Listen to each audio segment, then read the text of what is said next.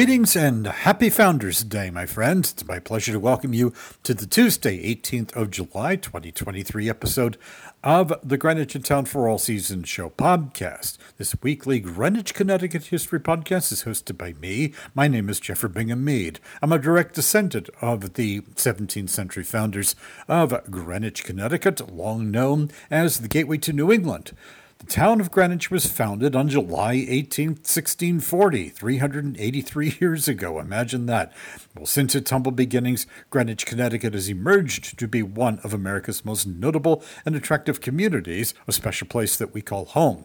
Whether your roots go back nearly 400 years as ours do, whether you're here to stay, passing through, whatever the case may be, we welcome you with open arms. You're a part of our history. Congratulations, and I'm so glad that you could join us for today's show. The Greenwich Town for All Seasons Show podcast is made possible by Alexander Affiliates, Eastern Neurologic Services, Kevin M.J. O'Connor of Jeffrey Matthews Wealth Management, and this month we are promoting Michael Halupka Tree Service LLC, and we welcome the support of listeners just like you everywhere. Well, we got a great show for you, so without any further ado, let's get started. Coming up on today's show. Happy Founders Day, my friends. Greenwich, Connecticut is 383 years strong. Congratulations. I'm going to share this year's Town of Greenwich official proclamation with you. On Talk of the Town, you'll hear an encore conversation I had in 2018 with Missy Wolfe. She is considered by many, including me, to be Greenwich's leading authority on the town's first century, starting in 1640. Wolfe is the author of Hidden History of Colonial Greenwich. She's also the author of Insubordinate Spirit, a true story of life and loss in earliest America. And uh, we'll have a very, very enjoyable encore uh, experience for you. On Greenwich in the Gilded Age, our visit will take us to Park Cottage on Otter Rock Drive in Belle Haven, made possible on today's show by Victorian Summer, the historic houses of Belle Haven Park, Greenwich, Connecticut by Matt Bernard. On Greenwich Life as it is and was, Irwin Edwards penned a piece about the Pickwick Corners building at the top of Greenwich Avenue. It was constructed by Isaac Lewis Mead in the late 19th century. It's very, very easily recognizable. At the time that Edwards wrote his piece, the building was a candy store and factory. On Crimes and Misdemeanors, our featured crime history includes Ladies in a Fight, on the Northfield Street area, and a poem composed by a, an incarcerated Greenwich resident in the Bridgeport jail a century ago. And in other historical news, you'll hear about Boy Scout Troop Number 4 of North Greenwich, who, in 1923, quote, had an unusual outing in New York last week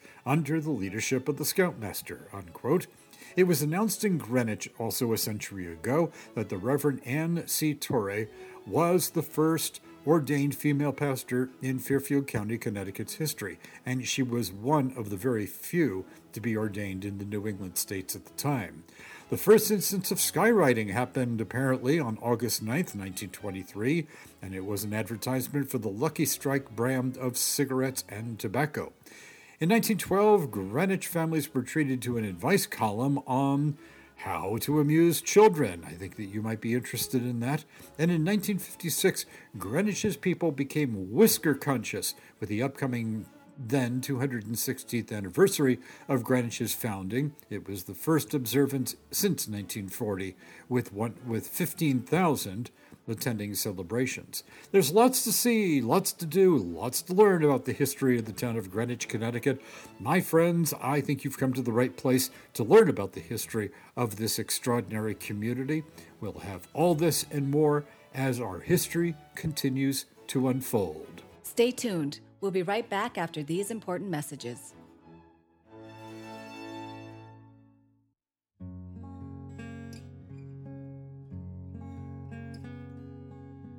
A landscape architecture firm with an optimistic view of the future, Alexander Affiliates is a professional landscape architectural firm specializing in designing and planning visually appealing, functional, and environmentally responsible outdoor spaces for residential and commercial developments.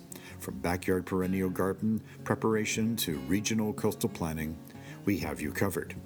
In addition, we serve a global clientele that has brought in a lot of business for us through word of mouth referrals.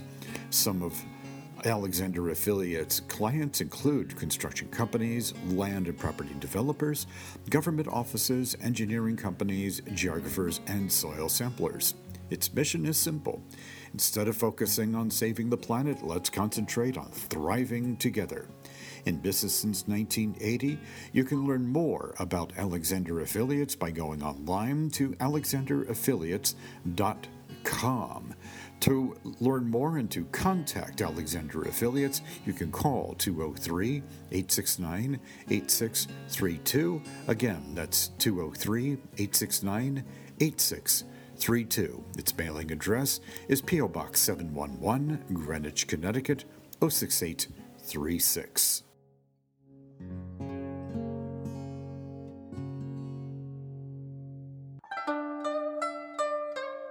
My friends, don't gamble with your health. Eastern Neurological Services offers comprehensive neurologic diagnoses and therapeutic services. Its principal, Dr. Xiaoke Gao, MD, is a top New York neurologist who practices in dynamic treatment of neurological diseases, neurorehabilitation, and physical therapy. With convenient locations in New York City and a multilingual staff, Eastern Neurologic Services offers a wide array of treatments for neurological disorders. You'd be glad to know that Eastern Eastern Neurological Services provides general neurological consultations, on site diagnostic testing, and physical and neurocognitive therapy. Visit easternneurologic.com. That's easternneurologic.com or call 212 889 6540 or 212 227 6500. It's a fact of life that our health is important. Contact Eastern Neurologic today. You'll be glad you did. Well, thank you, Kevin M.J. O'Connor, Vice President of Jeffrey Matthews Wealth Management, knowledgeable in the complexities of the financial markets with a passion for servicing clients and their financial needs. My friends, learn more at jeffreymatthews.com or call Kevin M.J. O'Connor at his Greenwich office, telephone 203 485 7595. Again, that's Kevin M.J. O'Connor, his Greenwich office, at 203 485 7595.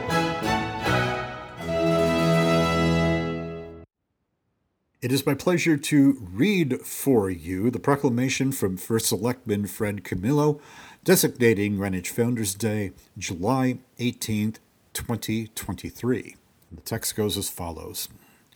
Whereas on July 18, 1640, Watertown, Massachusetts neighbors Robert Feake and Daniel Patrick jointly purchased land in Old Greenwich from the local Munsee Indians, and whereas the Munsee agreed to the occupation of their land in exchange for 25 coats or bolts of cloth, and whereas the aforesaid land lay outside the western boundary of the puritanical English town of Stamford, and whereas Captain Patrick and Elizabeth Feake were forced to recognize Dutch sovereignty over their property in 1642, and whereas the New Haven colony did not confederate Greenwich until 16 years after its founding, thereby placing Greenwich under English sovereignty, and whereas the land known by the native inhabitants as Monakewaygo was the particular purchase of Elizabeth Feake and was thus referred to as Elizabeth's Neck and subsequently as Todd's Point and Greenwich Point, and whereas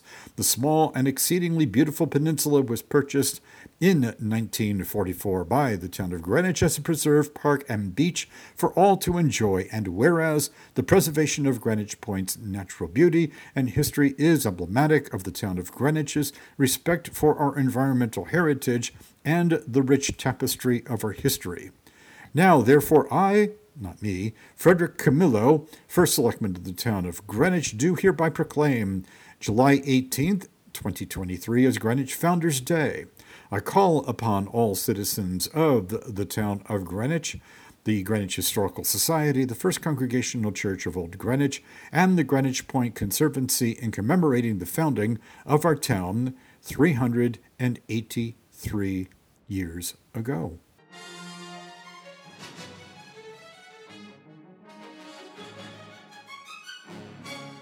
Welcome to Talk of the Town on the Greenwich Town for All Seasons show podcast with Jeffrey Bingham Mead, your host. Here we engage in informative conversation and commentary with Greenwich, Connecticut's movers and shakers. Missy Wolfe, author of Hidden History of Colonial Greenwich, discovered the lost world of Greenwich, Connecticut in, in, in the 1600s by transcribing hundreds of handwritten documents owned by the town. Digitally ordering these centuries old papers opened an ancient portal that showed how the town was first created, managed, and developed from a wilderness. Lost place names are recovered along with the functioning of the Greenwich plantation, operated for over a century. This first town was a mandatory and communal endeavor that employed watchers and warners, sheepmasters, cowkeepers, fence viewers, haywards, pounders, and planters. Faced with an ever challenging new world, the first citizens of the town of Greenwich created many New World strategies. Quite experimentally, they balanced religious and civic authority, private and common interests, and financial inequities across communities. As a consequence of their heroic efforts, these first comers often found it more challenging to please their own than it was to please their God. the first here were compelled to depart from the past and fashion an idealized yet still imperfect new society. Missy Wolfe details the strategies and setbacks of creating community in colonial America's first period. This work includes many new maps and illustrations. Historian Missy Wolfe has always loved histories and biographies that allow her to time travel to meet unusual people and experience dramatic events. Growing up, she loved the works of Lady Antonia Fraser, Alison Weir, and Barbara Tuchman. Impressed by their research and writing, Wolfe began investigating the earliest history of her hometown, Greenwich, Connecticut. For this, she was also inspired by Nathaniel Philbrick's Mayflower and Russell Shorto's Island at the Center of the World. After receiving an MBA from Columbia University and an early career in advertising, Wolfe pursued her interest in history, design, and fine and decorative arts with an associate's degree from the New York School of Interior Design and a certificate of appraisal studies for Fine and Decorative Arts from New York University. She remains fascinated by the past and its appreciation by the modern world.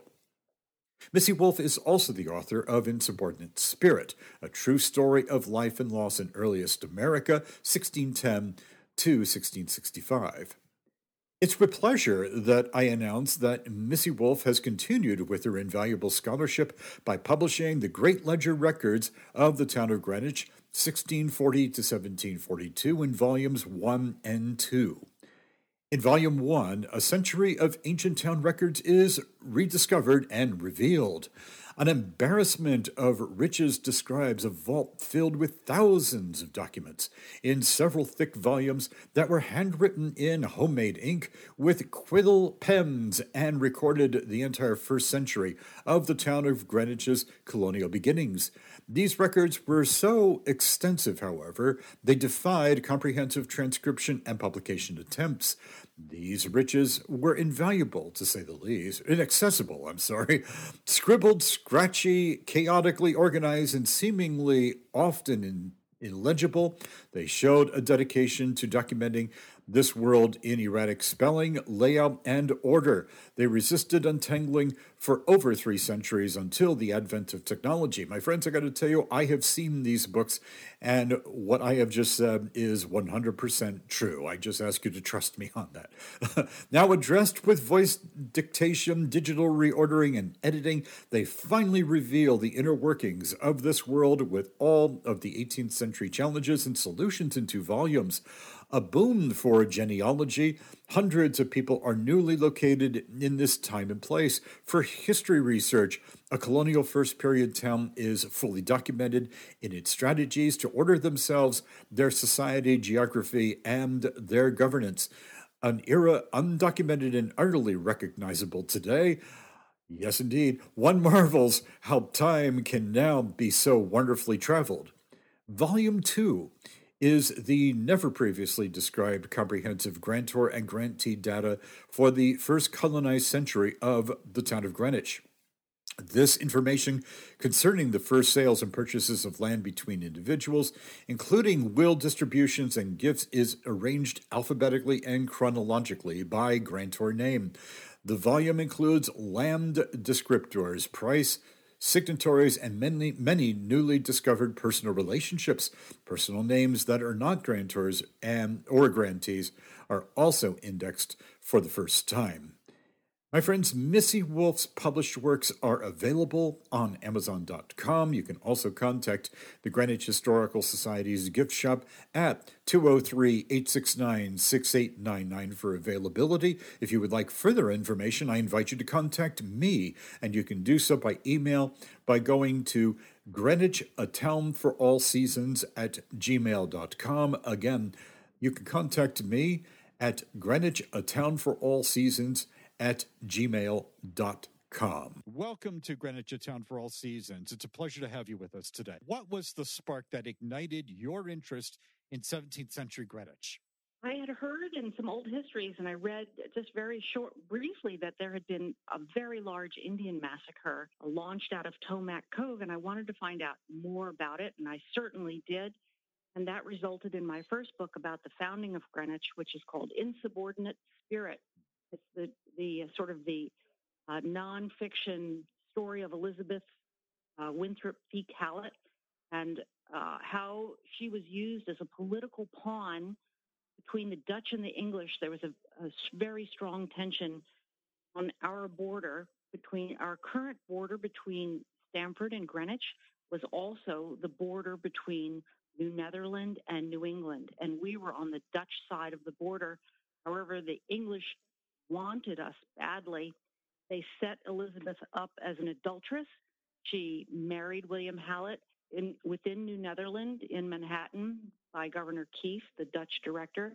However, the English in Stamford, Stamford was a satellite of the New Haven colony. The New Haven colony very much wanted Greenwich. They didn't recognize her Dutch marriage, so they slandered her and used her, called her an adulteress. But in effect, it was just a ploy seize her land. They did try and seize it. They said they were going to save it from the Dutch. However, Elizabeth didn't have, you know, any feeling that way at all. She didn't want her land saved by the English because they wanted to take her to court. And at that time, the uh, you know punishment for adultery was the death penalty. So you know the politics, you know, at that time was very fierce. Share some thoughts with us about the early records you consulted and your research methods uh, in compiling this book? Well, I, I have long known that down in the Greenwich Town Vault are some thousands of, of documents, all in handwriting from the 1600s, that have been cherry picked over the years by people looking for their genealogy and for the churches. However, they've never been comprehensively transcribed. Uh, someone in the 1970s spent a lot of money and beautifully conserved them. They're all bound and washed in plastic sleeves, um, but they were never comprehensively transcribed because there's so many of them and you could never sit there and type them all out. But now with voice dictation technology, I've set up my little card table down there and I have a microphone and I run my hand, my finger on each line and I speak it. The computer then types it out. That is how I've been transcribing. It is the only way of making this information accessible, yeah. which I have tried to do in Hidden History of Colonial Greenwich you know, you find out so many obsolete place names, lost place names in Greenwich, and, you know, all about the initial industry. You know, I read that it was speculated that the first economy here in the 1600s was selling apples and clams. Well, in effect, the first economy was meat and leather tanning. Mm. There were tanneries, many tanneries, many uh, livestock pounds throughout the town. Uh, you know, they would then salt meat in barrels and ship it around the region they would make leather. They would make and braid tack, making saddles, harnesses, shoes. You know, any kind of gloves were a big product of Greenwich at that time. So it, it was so hard to farm here. It was so rocky that they, they turned to animal husbandry as the first industry, which was then largely, you know, this era of the Greenwich plantation really only lasted for 100 years mm-hmm. because in the American Revolution, they worked so hard to create this place. Was backbreaking work. I mean, these people, they call themselves strivers. Yes. And they work so terribly hard to make a go of it here. And I think actually, you know, that's a, an echo from history that still resonates today. People from of Greenwich also to, in modern day work so very hard to have gotten here, to stay here, to make a success of it here. You know, I, you know, the town is looking for a, a sort of a tagline for the real estate industry here to help improve sales. And I think they could take one from our history. And the tagline should be drivers welcome.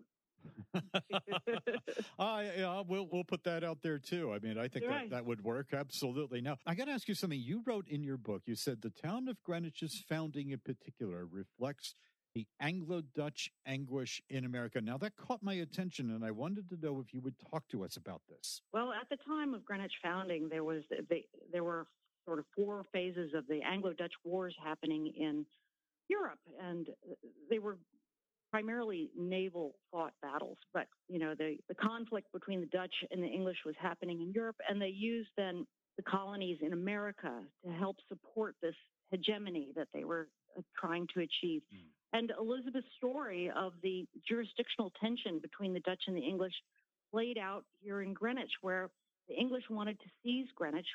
New Haven colony was jealous of the Connecticut colony in Hartford because they saw that they had become successful by expanding their jurisdictional reach, controlling more and more uh, little towns on Long Island and on this side of the Sound. New Haven colony was faltering, trying to achieve the same thing. New Haven established Stamford and they also wanted Greenwich to encroach nearer to the Dutch on Manhattan. They were trying to do that. And, you know, in Elizabeth's story was a land grab story, what they were trying to do. And so there was such, you know, tension about that and saber rattling about Elizabeth's Greenwich land that they agreed to have a treaty, the Treaty of Hartford in 1650. You know, they tried to prosecute Elizabeth in 48. And at that treaty, the Dutch, it was Peter Stuyvesant and John Winthrop Jr. were meeting to reconcile these jurisdictional issues of laws mandated in one uh, jurisdiction, not respected in the other. Elizabeth's story was part of this, and Elizabeth, you know, was John Winthrop Jr.'s cousin and uh, you know past sister-in-law. His father was her guardian. Elizabeth was a intimate, you know, Winthrop family member, and so they decided at that treaty that Greenwich would remain under the control of the Dutch. However, they, you know, as perfect politicians, they created not just one border between the Dutch and the English in Greenwich, they created three borders, which, so, you know, the ultimate political compromise, yeah. you know, which confused historians or, you know, appealed to, you know, their jurisdictional wishes over time. And we then it somehow got distorted over time right. That Greenwich was an, founded as an English territory, which it, it was not. I have a, yeah. an article out on that. Yeah. That we were a Dutch jurisdiction, you know, for our first 16 years until the Haven Colony then took us over, sort of against the wishes of the people, even though they, you know, had to sign on to it. You could be punished and brought to court if you didn't agree with the New Haven Colony takeover. So it was a sort of a hostile takeover by the New Colony. Mm. And then when New Haven Colony failed, Connecticut Colony took us over. And, you know, that's when all of our records, the majority of the records down in the vault began to be produced because Connecticut Colony mandated, you know, now, okay, guys, locally you have to record your vital statistics, your marriages, births, deaths, land transactions, which is where we find, you know, the obsolete place names been lost, but now hopefully are becoming recovered. All of the record keeping is from the Connecticut colony. How would you characterize the men and women of Greenwich in the 1600s? I could have a second to to read you something I wrote because I like it. Okay, okay go ahead. you know, the people that were here that governed the town were the the sons and daughters of the people who had first landed at the Massachusetts Bay Colony. Mm. So they were the second generation people. And those people who first landed, you know, had to tackle how do we divide up all this vast wilderness? Know, they had to create a system for it. So they devised a lottery system. our town at first, just the town people handed out grants of land, but of course, a lot of people started squawking about that, finding it unfair. So they borrowed this device of the lottery system, which had been used up around in the Massachusetts area. That's how we began dividing our wilderness up. But these people were, you know, taught by their parents. Their parents were children of the Protestant Reformation. They were very used to standing up for themselves, and I would say they were. I would describe them as ornery, sort of outspoken, standing their, you know, their ground with grit in town meetings. Oh, the town meeting arguments are classic. Uh, you could reproduce them today. and they were, um, you know, they were not these plain, soft spoken, two dimensional characters of pilgrims or Puritans, you know, with the tall gray hats and the buckle in the center. They weren't anything like that. Yeah. They were tough, I would say, testy, very determined. They were planters, really acting more like cowboys and cowgirls. They they were people who broke wild horses uh, for domestic use because here there were many wild, formerly domesticated animals, but the fencing at that time was so terrible that animals would frequently break through and get out into the wild. So our people had a term for these wild horses. They were called jadges, sort of a, a post-Elizabethan slang term yeah. that's in the archives. Right. You know, they would break wild horses. They would ride and repair these huge fence lines that they made. They made a fence line that stretched all the way continuously from the Mianus River down to the Byram River. Wow. They fenced off all the necks, reach out into the water. So they would use that as alternately putting animals in there mm. to manure it over the winter. And then they let the animals out into impounds or pounds and then plant those areas. So they were, you know, the necks were really the production centers of, and the necks that reach into the water were really the municipal Greenwich plantation. If you lived here, you were required to work it, you know, maintain it, you know, plant it, harvest it, maintain the animals in those necks and, and fence them. So it was, you know, a very uh, sort of co-op situation here in the 1600s to make a go of it. You had your own farm. So, you know, these people, men, women, boys and girls, you know, they all used and knew how to use guns and knives and they hunted and trapped and shot for their, you know, for their defense and their diet. You know, they had to mark all of their livestock. They they were town branders. There were you had to earmark all of your animals so you knew who they belonged to. They um, drove herds of sheep and oxen and cattle. Imagine this yeah. from Old Greenwich, which was the epicenter, it was the population center. They would drive herds of animals up out of Old Greenwich up Sheep Hill Road to Palmer Hill Road, mm. crossing the Mianus at Palmer Hill because that was the original crossing site for hundreds of years before the current location crossing is. Down Valley Road to uh, Cos Cob around the you know the Mead Avenue area, which was triangular small field called the Upper Cos Cob Field, there by uh, Sticklings Brook, across from the Cos Cob Firehouse. Right was one of the first fields that they would, you know, out pasture their animals to. Imagine the sight of that. Wouldn't you love to have seen that? Oh, that would have been quite something. it really would. I wanted to, to ask you if you would please talk to us a little bit about something that intrigued me. It's called the Switchback Road. You know, the Switchback Road, the, the Greenwich town plot, you know, some, where was our, you know, traditional New England town with the church at the center. Well, we actually we did have one. It was in on this the west side of the Mianus River, uh, which they first called Horse Neck. There was Greenwich, which was Old Greenwich, and then when they crossed over, finally, 40 years later, took them to span across the river. The town plot is up where the Episcopal Church is, and Putt's Tavern, the synagogue, and then the Second Congregational, you know, is sitting on top of the hill. So that was our sort of western Greenwich uh, town plot. North of that town plot area, as you come down North Street, the top of North Street was a local commons where they they pastured animals up there to have them convenient and close by. However, their daily access was to go from the town plot where they had their home lots and houses down to Belle Haven. Belhaven Neck was their favorite place to to plant and keep animals because it wasn't as cliffy and rocky as Cobb Neck or Rocky Neck, where Millbrook is. Byram Point was pretty far away. So they really went back and forth from Belle Haven, called Horseneck Field. Horseneck Common Field was the first field developed up to the town plot back and forth every day. And of course, then their houses reached first, some of the first colonial houses were down by Belle Haven. In fact, that town plot location up by Christchurch was, or yeah, Christchurch was their second choice. At first, they wanted to locate the second town down by the Boys and Girls Club mm. and work their way, you know, lay it out sort of so that it reached back where the car dealerships are. However, that was in 1673, and that was the year that the Dutch, for one year, retook Manhattan. There were armed Dutch warships going up and down Long Island Sound. That gave pause, and they realized that that location was far too vulnerable to attack by water. So they pulled back a mile inland and set the town plot, you know, up on top of that plateau from which they could see Long Island Sound. Mm-hmm.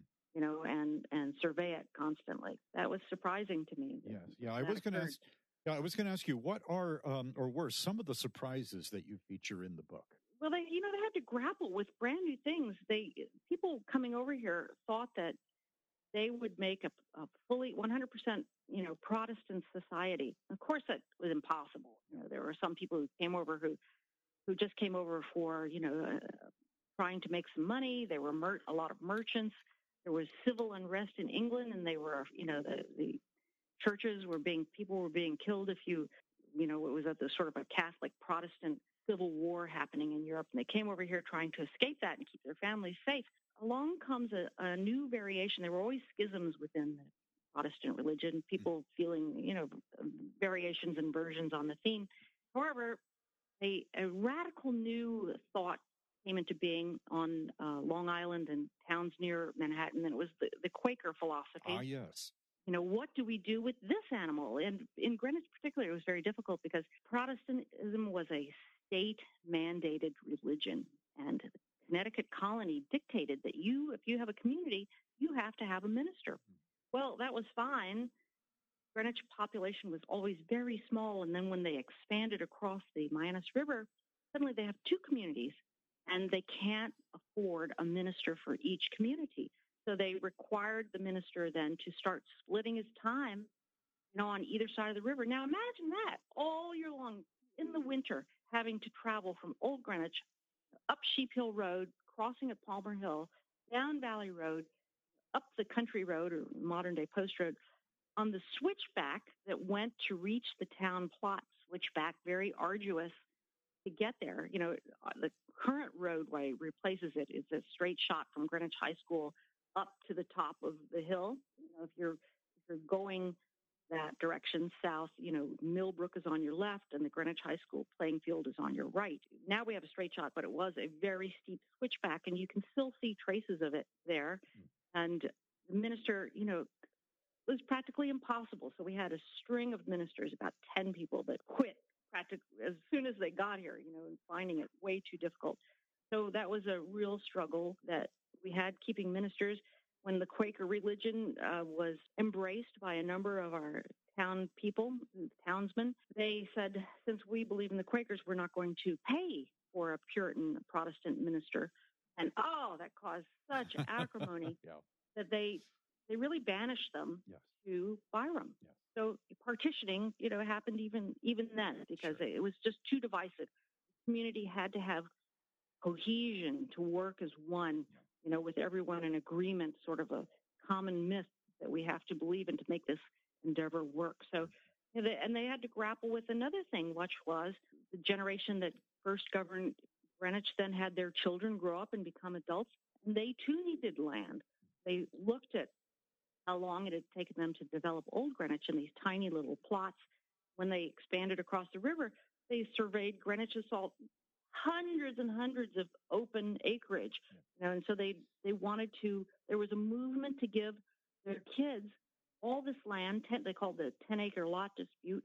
Ten acres beginning at the top of North Street, North Street at North Maple, yeah. and then going northward, give them 10 acres for free. Yeah. Well, it, that caused huge conflict because the old guy said, you can't do that because that'll damnify my holdings. It'll wreck the tax structure, which is based on cost of the land purchased. And if you're going to give the boys land free, you know, that'll totally wreck our, our prior agreements. And so there was a debate about that for 10 years. So they're coming to grips with brand new issues, which they didn't know they were going to have to face. And it was, it's been really fun to see how they, how they worked it out. By the way, the old guys won in the end, and they the boys never got the land for free. They they did have to they did have to pay for it. It's an imperfect world, isn't it? Indeed. Well, yeah, yeah, it is what it is. You know, you think that oh, life was you know romantic and in the 1600s here. Absolutely, it was not. These people worked, I believe, certainly as hard as we work on our hardest days yeah. every day. Yeah. You know, and they faced. They were nursing their families through cholera smallpox, typhoid, bad teeth, broken bones, you know, and doing it without our modern technologies and without any power tools and without science. You know, it was quite a life. My friends, uh, my guest today has been Missy Wolfe. She is the author of Hidden History of Colonial Greenwich. My friends, please put this amazing book about 17th century Greenwich, Connecticut on your reading list. Missy Wolfe, I want to thank you very, very much for being with us today. Thank you, Jeffrey. Thank you so much.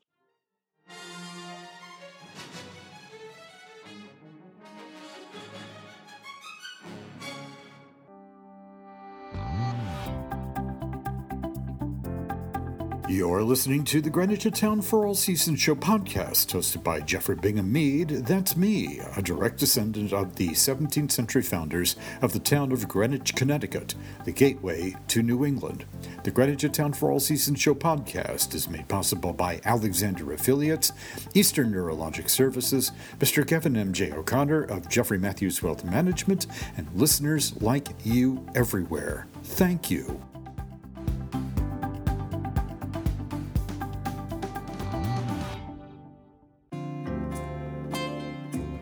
Best kept secret in historic Greenwich, Connecticut is a marvelous destination with an even more extraordinary mission. Voted best coffee shop in Greenwich by the readers of Greenwich Magazine and honored with the Community Impact Leader Award by the Connecticut Restaurant Association in 2022, Coffee for Good invites you to be a part of a magical story of a restored historic treasure, a destination that inclusively brings people together. Thanks to a unique nonprofit partnership between Abilis and the Second Congregational Church. You'll be instantly drawn to the warmth and the historical ambiance when you enter the 1858 Italianate styled Solomon Mead House at 48 Maple Avenue on the campus of the Second Congregational Church. Serving coffee, teas, an assortment of delectable goodies and more, Coffee for Good employs and trains people with special needs. Through a self sustaining inclusive platform, trainees acquire the skills and confidence they need to thrive in the community. Open daily daily, Monday through Saturday, 8 a.m. to 6 p.m., except Sundays. Coffee for Good offers you free Wi Fi, free parking, indoor and outdoor seating year round in a relaxed setting with a vibe all its own. A popular destination for informal business meetings, gatherings, and a fantastic study spot, too. Take it from me, my friends, the word about Coffee for Good has gotten around. After all, its success is driven by a never ending commitment to excellence and inclusion. Coffee for Good is located at 48 Maple Avenue on the campus of the Second Congregational Church, all part of the Putnam Hill National Historic District on the National Register of Historic Places. Open daily, 8 a.m. through 6 p.m., except Sundays. You can learn more by going to coffeeforgood.org. Speaking of Coffee for Good, your next hire is just a coffee away. Well, how about that? Now, did you know that Coffee for Good is an on the job training platform with Abilis for people with special needs? Well, it's true. It graduates or its graduates emerge with the technical and professional skills to be employed in jobs in the hospitality, service, and retail sectors. Coffee for Good is located at 48 Maple Avenue in the historic Solomon Mead House, circa 1858, on the campus of the Second Congregational Church in Greenwich. I encourage you to come to Coffee for Good and to see them in action. Contact employer at coffeeforgood.org, and you can learn more about the learning program for those with special needs by going online to coffeeforgood.org forward slash employers.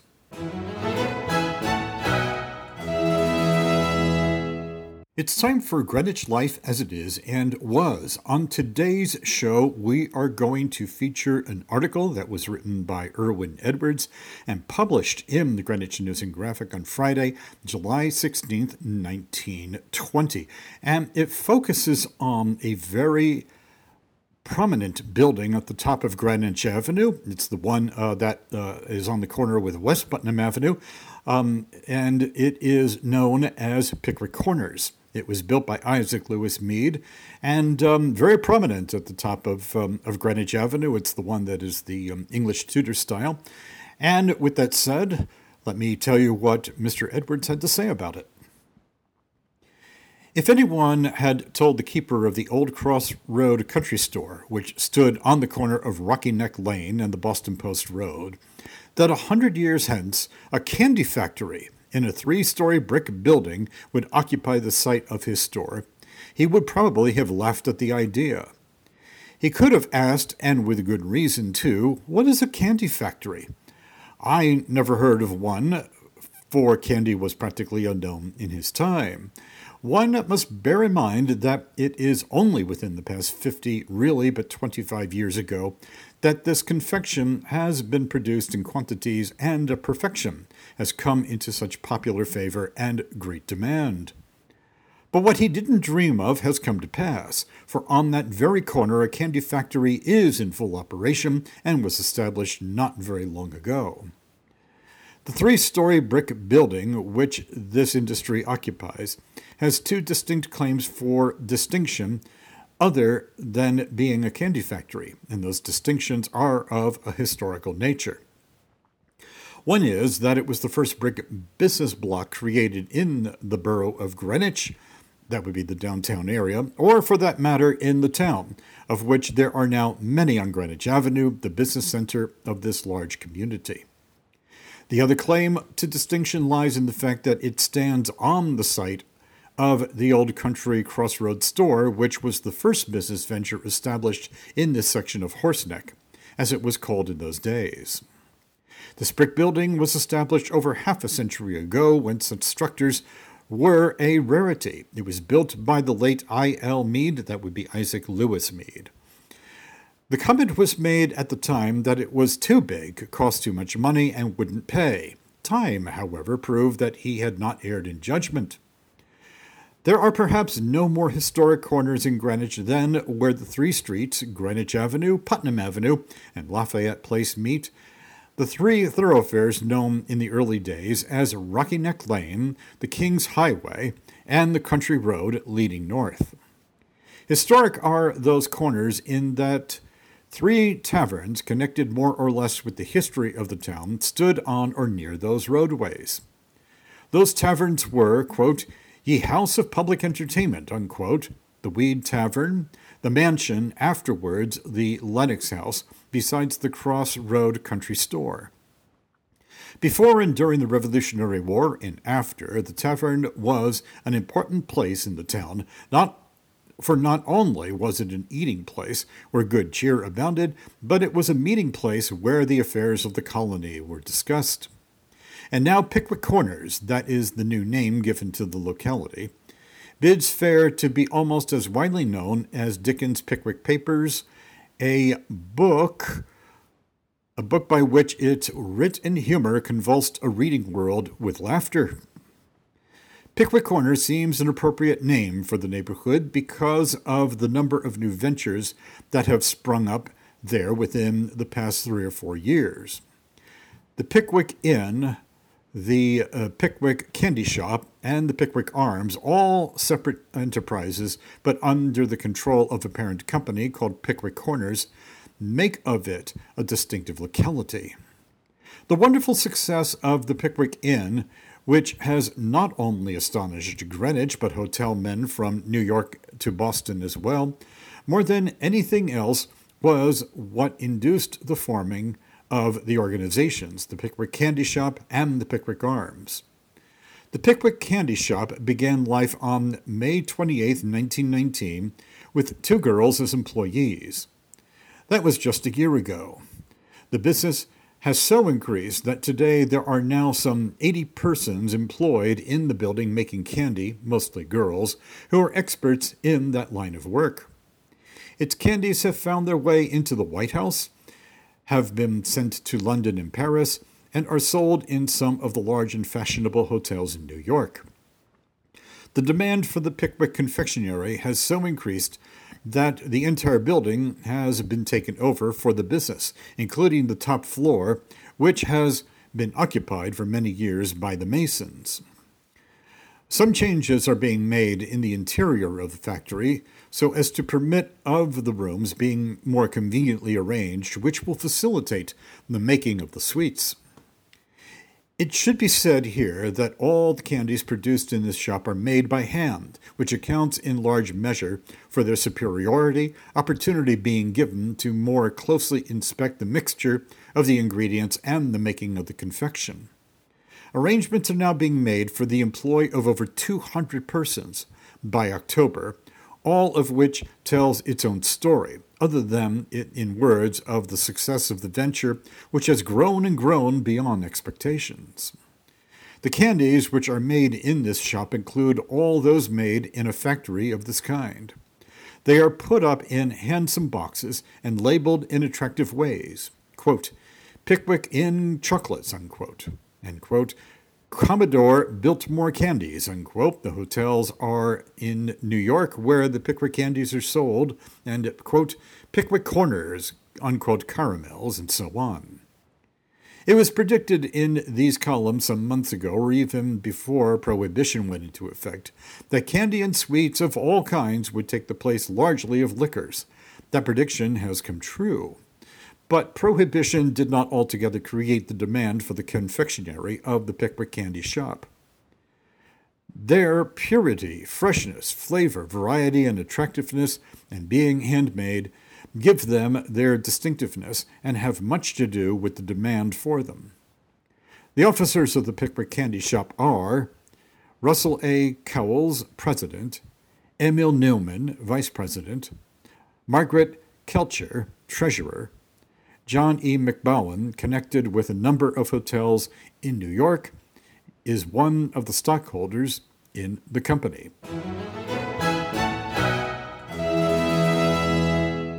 Victorian Summer, the historic houses of Belle Haven Park, Greenwich, Connecticut, by Matt Bernard, is an incredible compilation of Belle Haven's rich history. Featuring beautiful photos and an ephemera, the book is the culmination of decades of work and research, taking its readers to America's Gilded Age.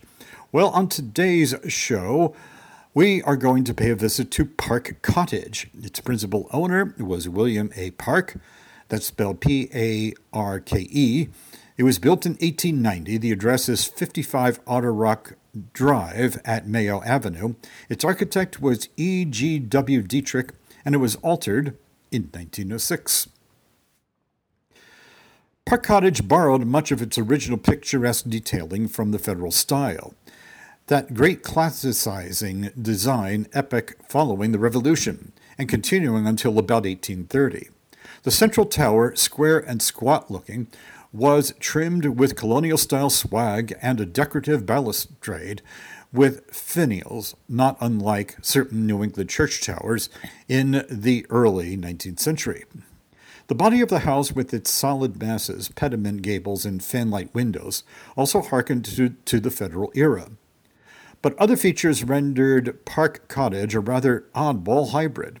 For example, the house bore the Queen Anne's hallmark uh, symmetry, semicircular parlor quadrant, and large two story serving linear veranda extending the length of the house, ending at the entrance with its elaborate cochere.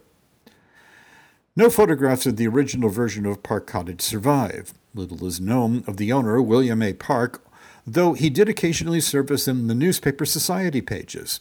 He also appears to have been busy in social and yachting circles, serving as treasurer of the Greenwich Casino Association, now known as the Belle Haven Club.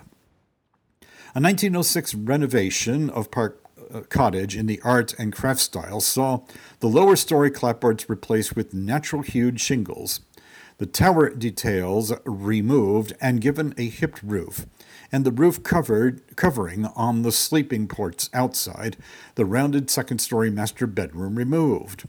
The tower received a latest like arts and crafts battening that accompanied all or encompassed all four stories.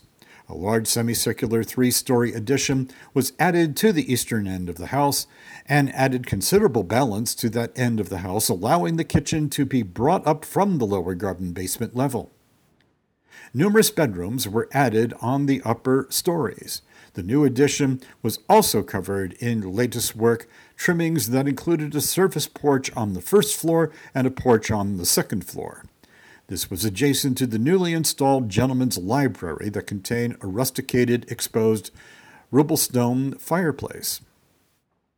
Park Cottage made news briefly in the summer of 1908 when the New York Times reported that a well known New York brewer, Frederick W. Wirz, was renting the house for the season when, quote, sneak thieves, unquote, broke in, drugged the dogs, who were found, quote, lying stupid on the floor, unquote, and made off with a diamond ring and a diamond pin worth about $5,000. It had been, or it had been a busy day for Mrs. Wirz. When the burglary occurred, she was testifying in a Greenwich courtroom, having accused the park gardener of slapping her across the face with a letter. The judge ordered the gardener to pay a fine and, quote unquote, get out of town. The surviving pictures and details of the cottage from the turn of the century, and one is reprinted in the book, by the way, are from a 1919 auction brochure describing the house as containing 18 rooms, 11 bedrooms, and 4 bathrooms in the main house, a two story frame garage and stable that could house four cars and five horses, with living quarters for two families and a greenhouse complex with orchards. The 3.3 acre park estate extended along Otter Rock Drive from Mayo Avenue to Walsh Lane. The property was subdivided in the mid 1930s, and the outbuildings were demolished to make way for a French provincial jewel box of a house built in 1935 on the southern plot abutting Walsh, Walsh Lane. The Rushton W. Skakel family purchased the house in the 1960s and over the years added to it, almost doubling the size. As abutting neighbors subdivided their adjoining properties throughout the 1970s and 1980s, Skakel aggressively acquired the adjacent parcels to prevent infill houses being constructed abutting his home. Today, the former Skakel property encompasses more than four acres, which includes the carriage house of the former Nathaniel Witherell rental cottage at, at 68 Mayo Avenue. Through the years, E.G.W. Dietrich's design proved surprisingly adaptable to the architectural fashion of its day. Today, Park Cottage, which still defies easy categorization, stylistically has been restored. The 11,000 square foot house remains on just 1.5 acres. Now, one of the things that uh, Matt Bernard has um, added, w- uh, which I thought was really fantastic, was a, um, a biography of the architect that would be Ernest G.W. Dietrich. And I'd like to uh, to share that with you. Let me just bring that up. And here he is. He lived from 1857 to 1924 in, uh, in New York. Often a footnote in American architectural history, Ernest G.W. Dietrich AIA, became an important innovator in domestic design. His place in the development of the Dutch colonial revival style, as well as his role from the embryonic beginnings with Gustav Stickley, when they created the Craftsman House, firmly establishes Dietrich's role as a vanguard of late 19th and early 20th century styles. Born in Pittsburgh, he was educated in local schools and later graduated at Dutz College in the city. He also attended Western College of Pennsylvania, now the University of Pittsburgh, and acquired a basic training in architecture in the office of Drummond Kuhn. Later, during 1881, he was employed as a draftsman by James T. Steen, and in the following year joined Charles N. Bartberger in organizing the firm of Bartberger and Dietrich. After maintaining the partnership for several years, Mr. Dietrich withdrew in 1889 and opened his own office in New York City. His early work there was largely residential, but in the later years of the practice, he was commissioned to plan both public and commercial buildings. Elected to the AIA in 1921, he served at one time as treasurer of the Brooklyn chapter. His death occurred in Freeport, Long Island, the village where he resided in his later years. And that, my friends, was our trip to Park Cottage in Victorian summer, the historic houses of Belle Haven Park, Greenwich, Connecticut, by Matt Barnard. It is available for borrowing through the Greenwich Library system, and you can do that by going online to greenwichlibrary.org, or you can just stop by your nearest or your favorite branch of the library system. I would ask you to consider purchasing a copy of Matt Bernard's book. It really is a, um, a wonderful one, uh, a superb gift if you wish uh, to uh, find that special gift for a special someone. And you can uh, purchase those at the Greenwich Historical Society's museum store at 47 Strickland Road in Cos Cob. Uh, where members of the Greenwich Historical Society, by the way, enjoy a discount. And while you're there, why don't you grab yourself a free cup of uh, coffee or tea in the Artists Cafe? You can learn more by going to greenwichhistory.org. You can also call the Greenwich Historical Society's museum store at 203 869 6899.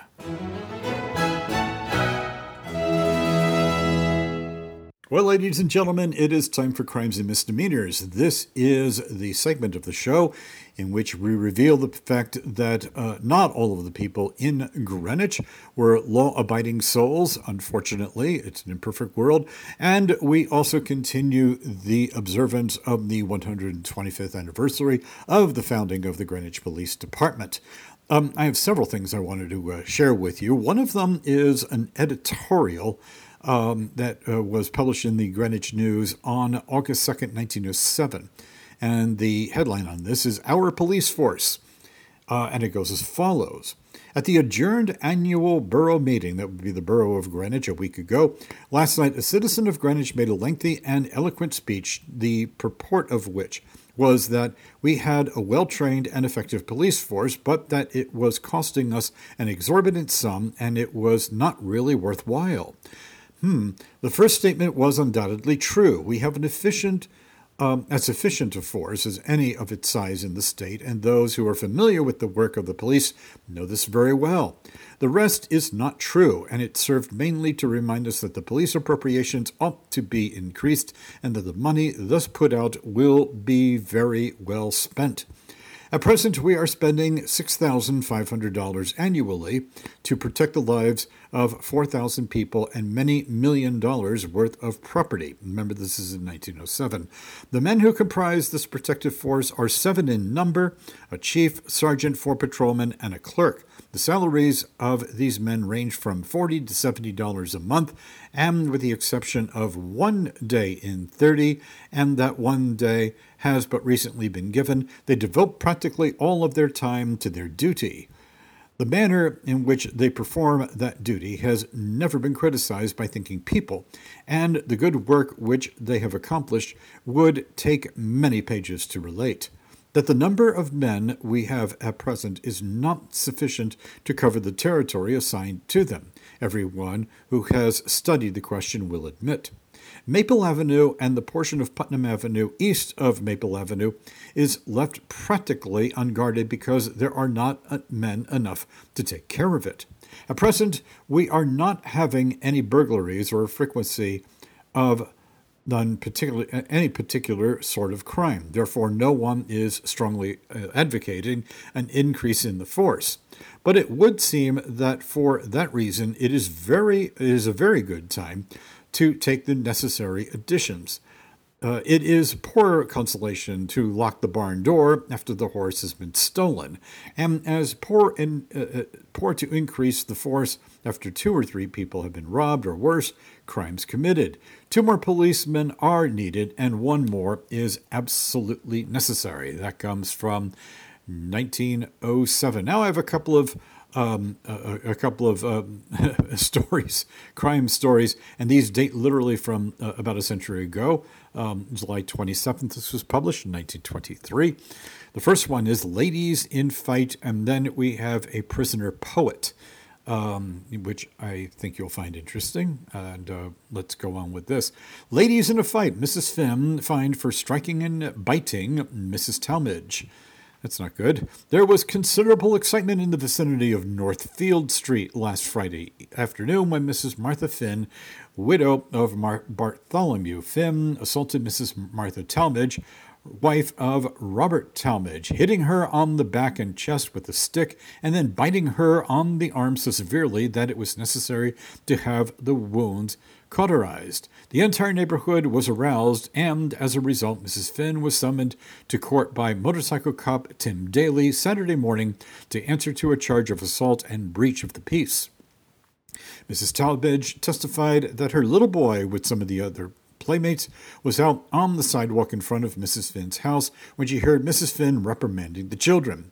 She went out of the house and found that Mrs. Finn had taken a little wagon away from her boy, and she politely asked Mrs. Finn to return it. Mrs. Finn refused, whereupon Mrs. Talmage went into Mrs. Finn's yard to get the wagon. Then she claimed Mrs. Finn committed the assault. Mrs. Talmage bore the, mar- the marks of the encounter on her chest and arm where it was alleged Mrs. Finn had bitten her. Mrs. Talmage further claimed that Mrs. Finn tried to break the wagon with the stick she wielded. Mrs. Frank Sheehan, Mrs. James Fogg, and Mrs. Ruth Brush, neighbors who witnessed the assault, corroborated Mrs. Talmage's testimony, and the evidence showed that Mrs. Finn has been a great source of annoyance to her neighbors for some time past. Mrs. Finn kept the courtroom in an uproar when she took the witness stand.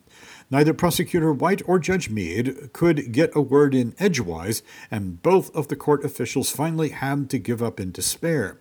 Mrs. Finn exhibited a large stone and a top which she produced from a paper bag, which she claimed the children had thrown onto her driveway or doorway. One of the children, she said, made the remark, quote, Come on, let's get the old devil out, unquote.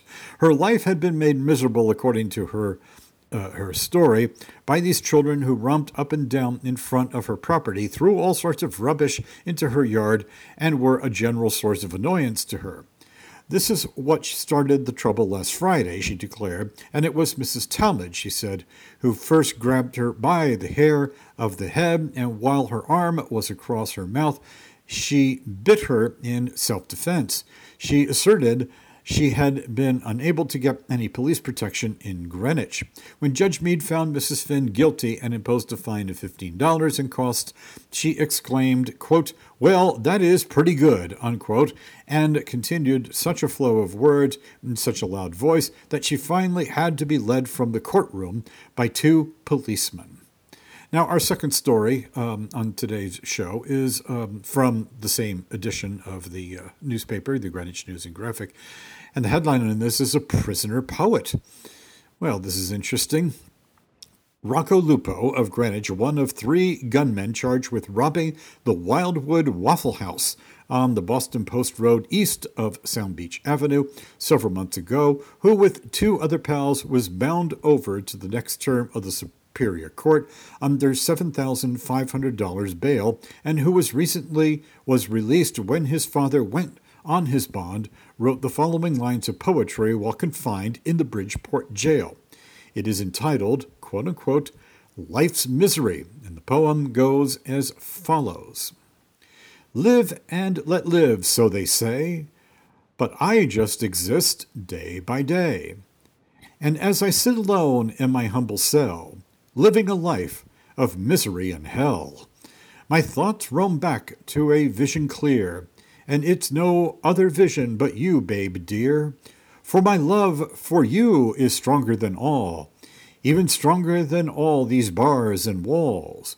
You are mine, babe dear, to have and to hold, no matter what done, no matter what told. Although I exist where no happiness dwells, and cast into the depths of sorrow and hell.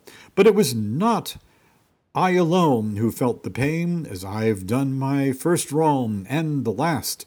The day I parted from you at Greenwich Station, your heartbroken face I will always see, but may God protect and keep you for me as I drift along in life's misery.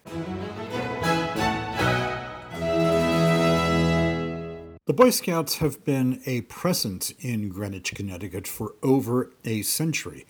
And with my good friend, Mr. Kevin M.J. O'Connor of Jeffrey Matthews Wealth Management, who is very active with the local Boy Scouts or scouting organization here in Greenwich, I found this story from a century ago. Uh, August 10th, 1923 was its publication date. Its title, Scouts on Tour Boys of North Greenwich Church See, New York. Well, that must have been a lot of fun about a century ago.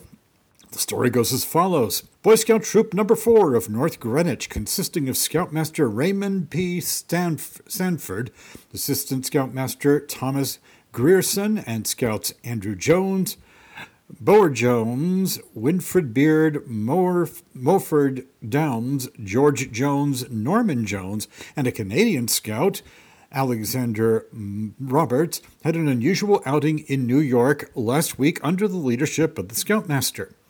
The troop in full uniform left the church at 10 a.m. on August 2nd, and they motored to White Plains, where they took the Western Electric to 180th Street, New York City. At St. Nicholas Avenue, they took a Riverside Drive and Fifth Avenue bus to Boy Scout headquarters, where they bought considerable equipment for themselves and for the troop.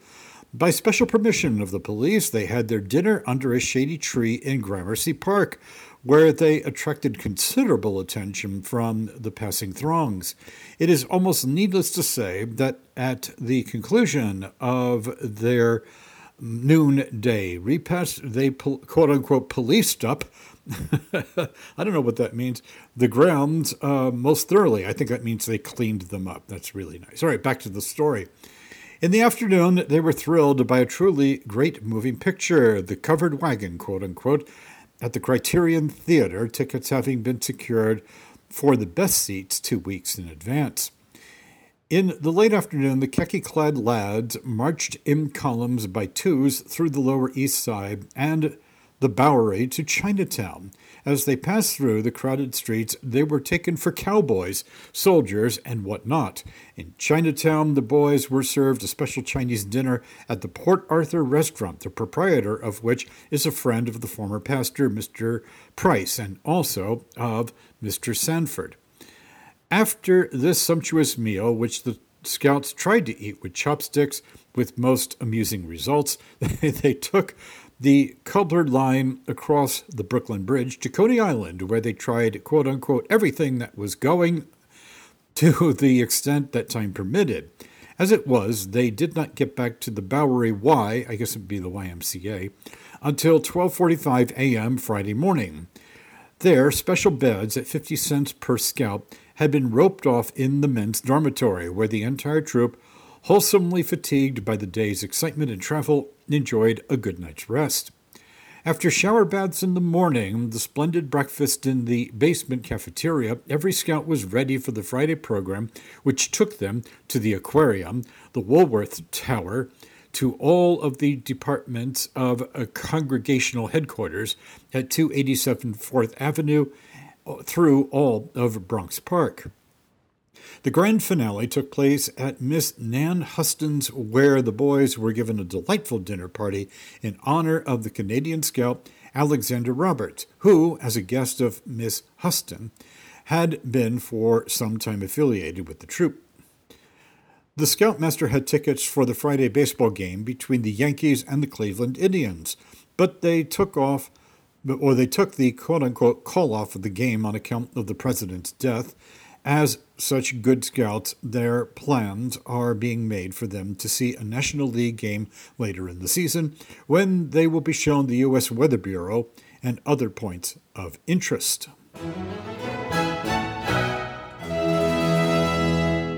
Well, the Greenwich Graphic published a, an article that will interest, I think, many of you who are parents uh, or uh, you are caregivers to uh, to children, whatever the case may be. The date on this is March 15, 1912.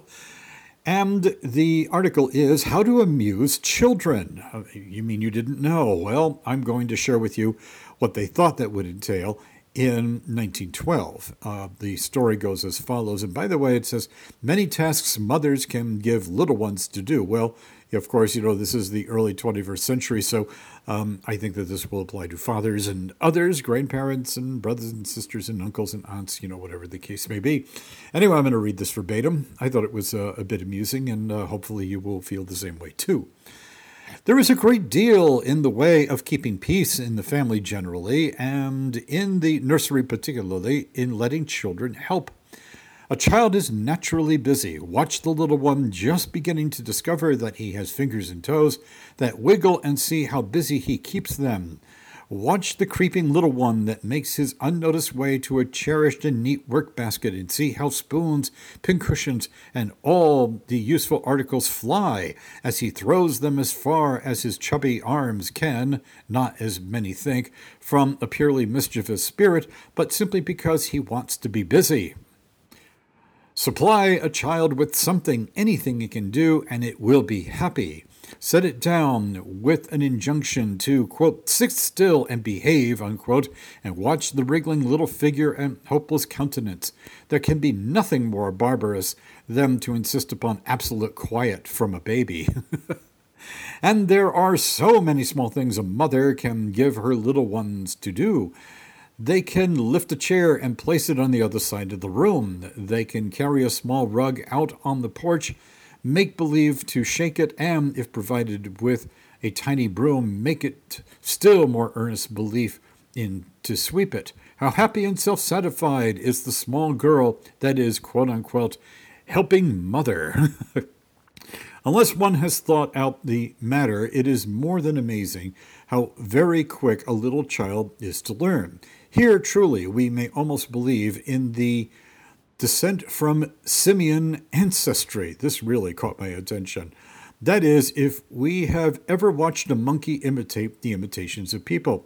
I once, not me, I, the writer that is, I once was the proud mistress of a darling little Jocko, who, when detected in one of his thousands of impish tricks, would place one tiny paw upon his head and the other on his little tummy and moan in approved style. If asked sympathetically, Poor Jocko, sick, he would look as if as if at the edge of the grave. If forgiven and told so in words and by tone of voice, the little rascal would scamper in high glee all about, showing plainly that there was nothing on earth the matter. Now, really, a baby is very much like a monkey, all right? Mm-hmm. Keep it busy and keep it out of mischief. Let it find things to do itself, and it will be sure to find something that will create havoc. Give a ball or cord. True, there will be snarls, and the cord may be lost for all good forever and a day. But oh, the pleasure and delight it has given that baby. Keep the little ones busy if they are to be happy, and do not, I beg, try to make them, quote unquote, sit still. It is impossible.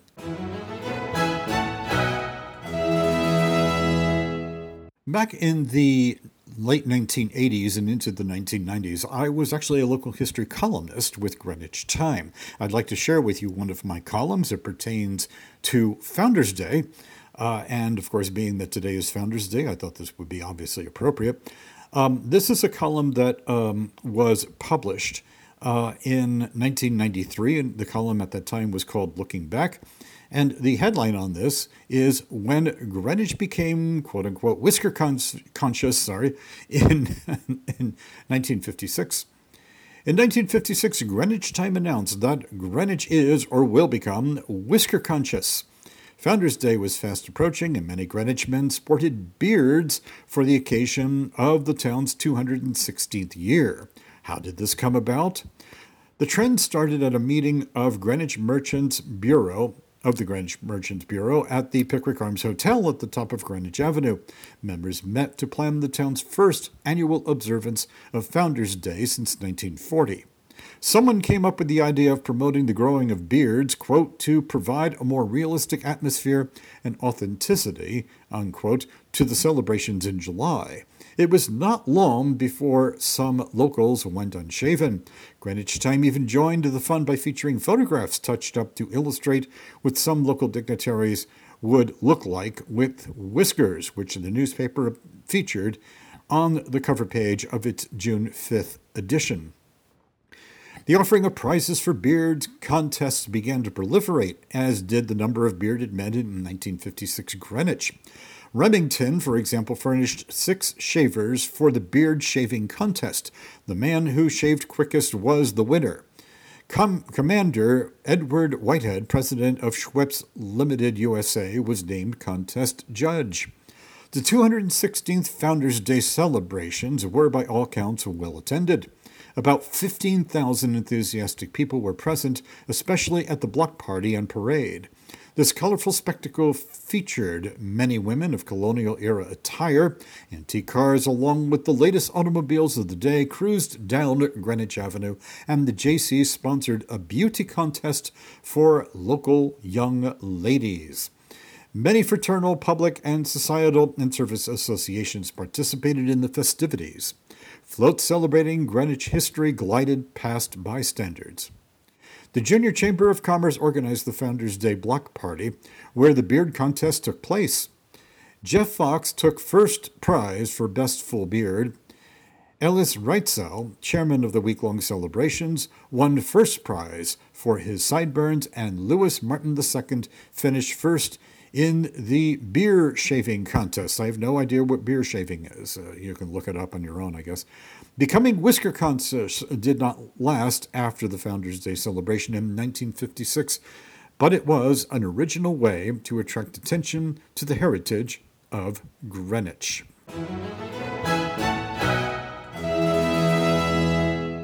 You know, I remember growing up here uh, earlier in my life when I was a much younger soul that uh, one of the things that we would occasionally see, we haven't, I, you know, I haven't seen this in years, is skywriting. And uh, in the process of preparing for this show, I think what possibly may be the first instance of skywriting, you know, people write names or messages or whatever in the sky using planes, um, was from literally a century ago on August 10th. This story was reported in the Greenwich uh, News and Graphic. And it goes as follows. Um, the headline on this is Writing on the Sky Daring Aviator Does Big Advertising on High. That daredevil aviator who writes quote unquote lucky strike and smoke in the sky, that would be a brand of cigarettes, by the way, performed his awe inspiring feat a couple of miles above the ground here yesterday afternoon.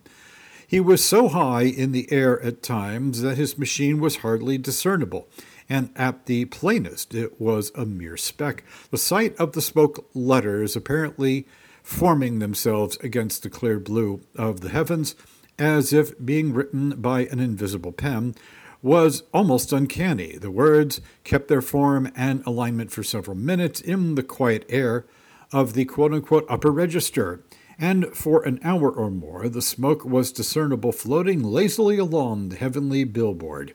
The stunt was designed to advertise a brand of cigarettes and tobacco. And that was a century ago, well, more or less. And this was um, uh, published in the News Graphic here in Greenwich on August 10, 1923.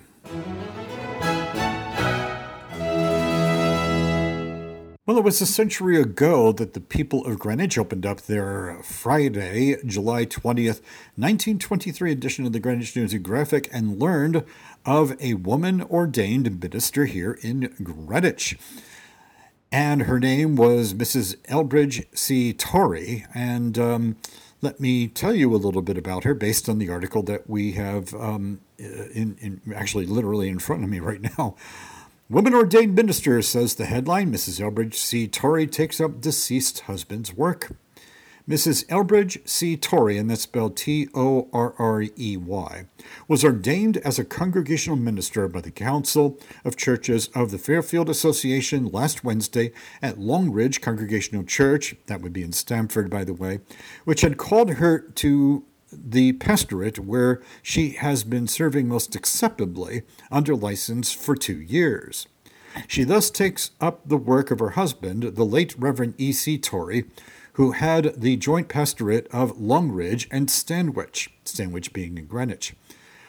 Mrs. Torrey was the first woman to be thus ordained in Fairfield County and one of the few in Connecticut and Massachusetts, the latter having three. The council was large attended. Greenwich representatives and delegates were Reverend and Mrs. Merrill of Stanwich, Dr. Huckle, and Wilbur S. Wright of Greenwich, and that would be of the Second Congregational Church. The Reverend Raymond Sanford and Paul Ferris of North Greenwich, that would be the North Greenwich Congregational Church. Reverend Dr. Oliver Huckle delivered the quote unquote charge, charge of the minister, unquote. Reverend Alfred Grant Martin of Stamford gave the right hand of fellowship.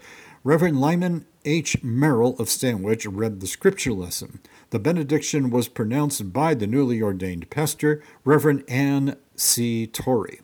Friends of Mrs. Torrey of Long Ridge, Stamford, Stanwich, and Greenwich presented her with a handsome little runabout car between the afternoon and evening services. Others gave a beautiful wristwatch. Well, that was nice.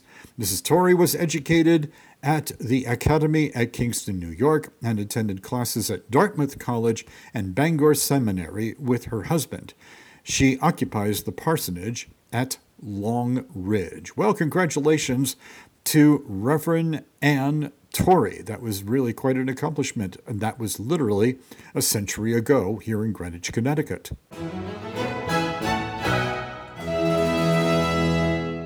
You know, before I conclude this week's show, um, I, I wanted to remind many of you that I am quite active in the great outdoors all year round.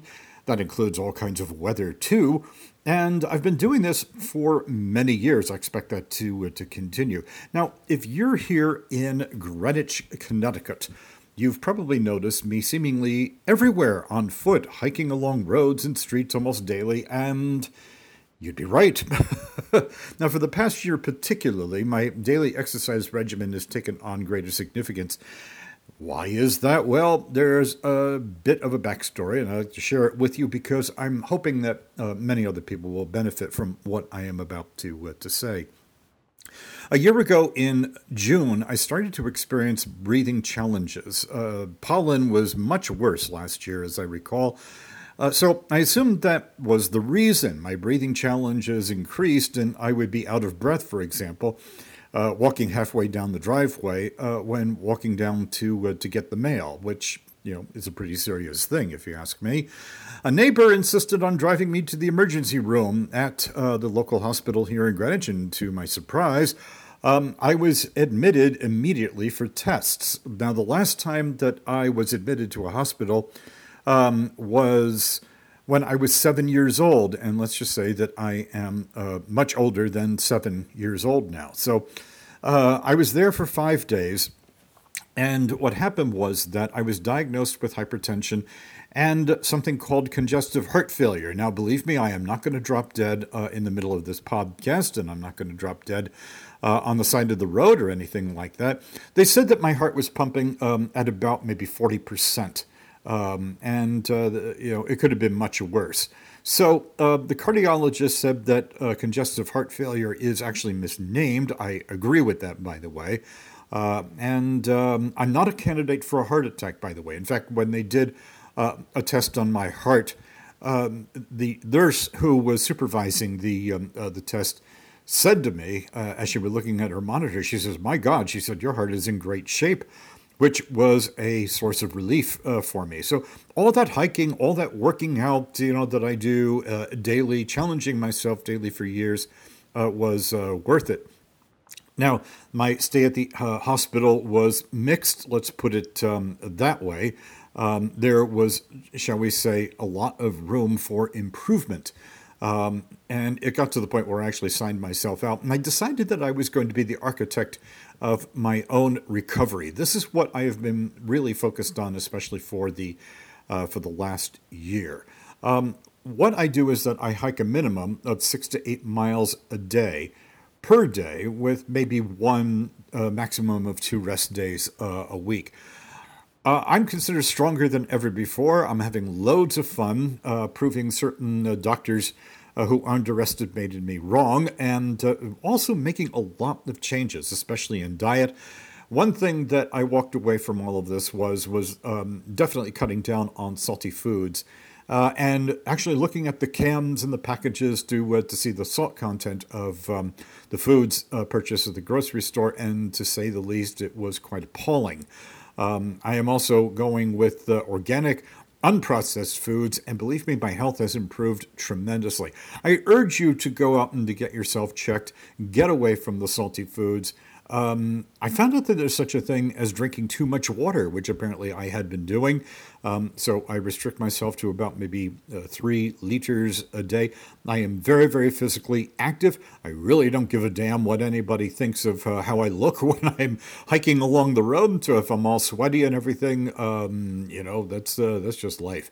So, um, also, I've been um, told to reduce my tension, especially by eliminating toxic people from my life. And believe me, that's been an enormous amount of fun.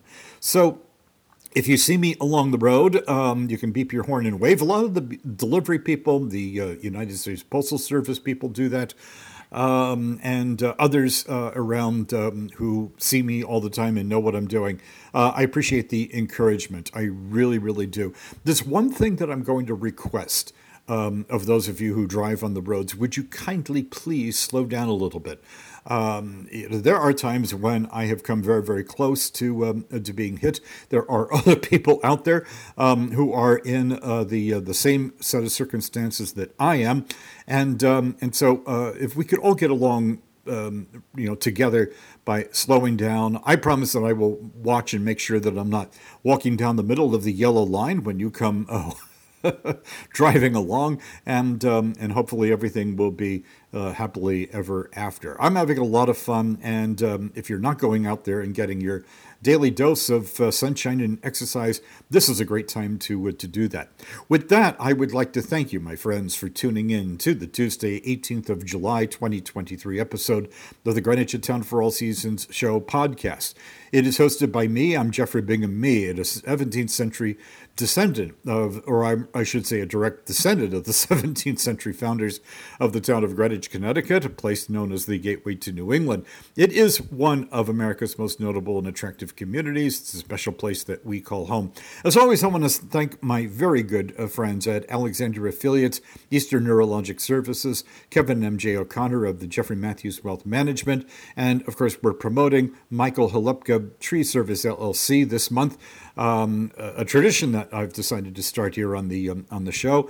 And of course, I wanted to listen um, uh, to say my thanks to um, all the listeners out there um, who uh, donate to uh, make this show possible. Contact me anytime at Greenwich Town for All Seasons at gmail.com. Listen to our shows, no paywall, at Greenwich Town for All Seasons.blogspot.com. Our next show is scheduled for next Tuesday, the 25th of July, 2023. I really appreciate every single one of you for your interest and enthusiasm for celebrating Greenwich, Connecticut's history, and I look forward to being back with you next week. Take care. Bye bye now.